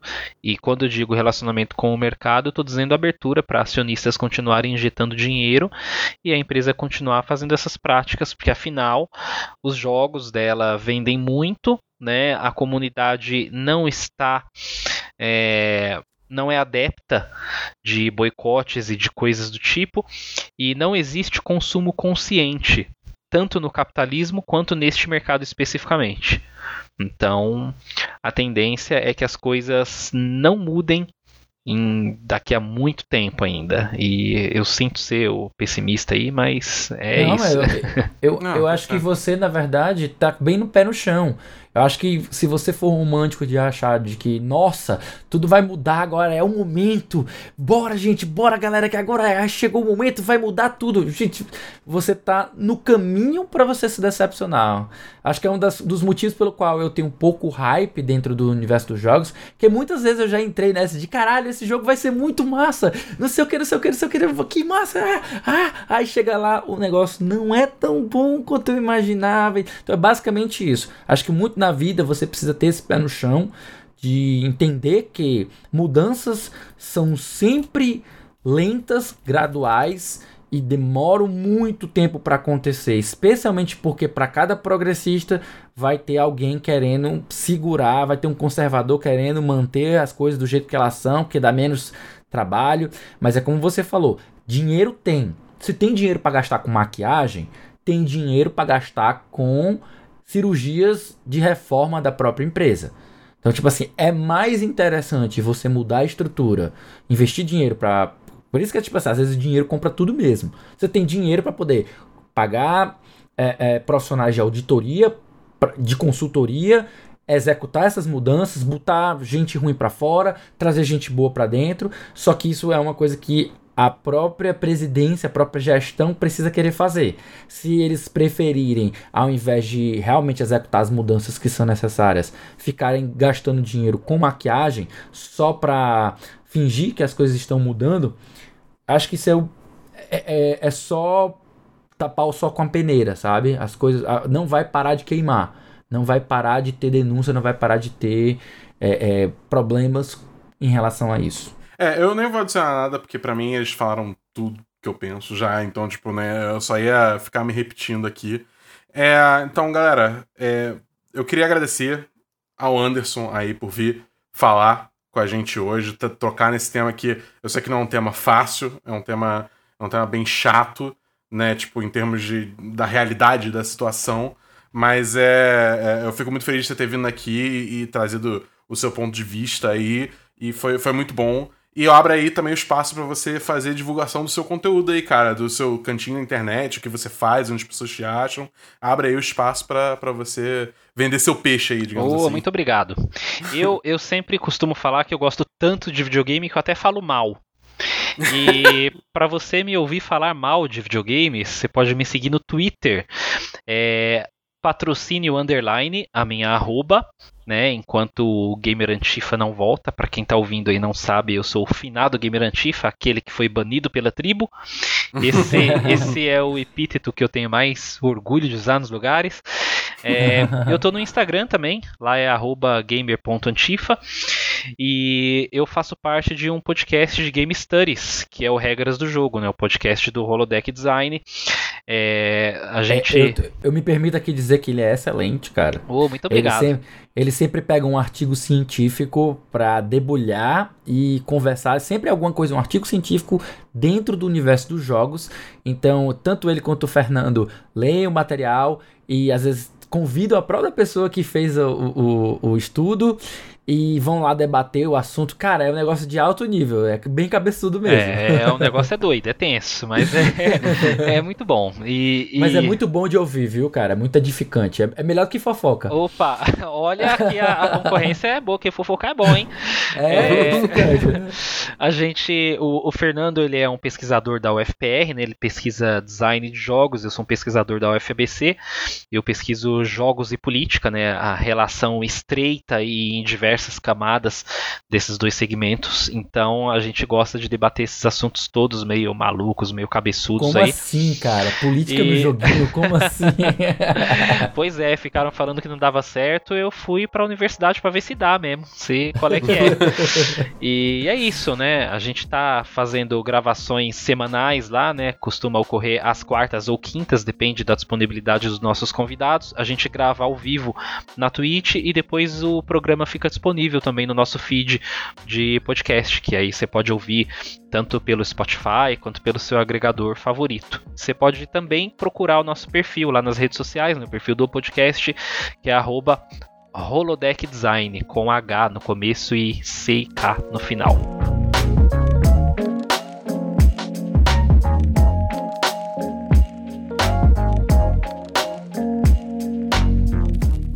É, então, galera, além do, dos podcasts e todo o conteúdo do Anderson, que, por favor, vão conferir. Né? É, você pode também encontrar eu, o Li, o Caio e o Davi, que não estão aqui hoje, é, no, nos nossos projetos pessoais, né? Como, por exemplo, toda sexta-feira tem episódio novo do Vale a Pena Jogar, com o nosso queridão Davi do Bacon, trazendo uma nova review de jogo que ele acabou de zerar.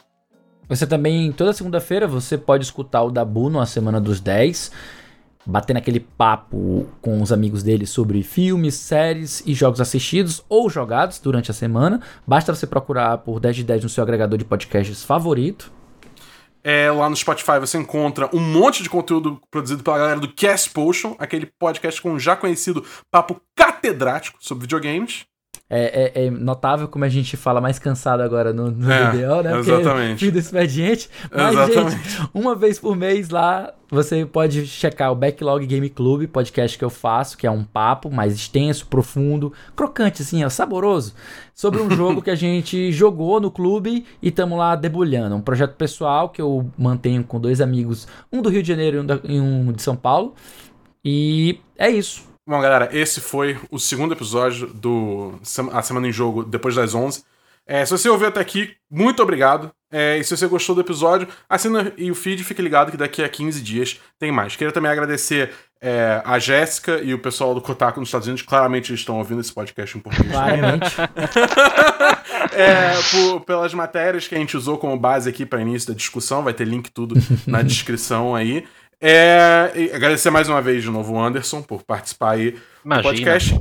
E deixar é, mais uma vez o convite para você entrar no nosso grupo do Telegram, que o link é t.me barra ASJ Amigos. Entra lá, fala com a gente sobre minigames, suas opiniões sobre minigames, suas opiniões sobre esse assunto. E também vamos aqui repetir as nossas redes sociais de Twitter e, enfim, para você também poder buscar a gente fora do Telegram, se você quiser. Você me encontra no Twitter no arroba BEDabu. Eu tô sempre no Instagram, no Twitch ou no Twitter como arroba o Felipe Lee, com dois S. Eu tô ali no Twitter como patrocínio underline e eu gostaria só de fazer um disclaimer aqui. É, sopa é janta sim, tomem sopa gostoso demais. então é isso, galera. Meu nome é Bernardo Dabu, discutindo games de norte a sul e a gente se vê no próximo depois das 11. Valeu, pessoal.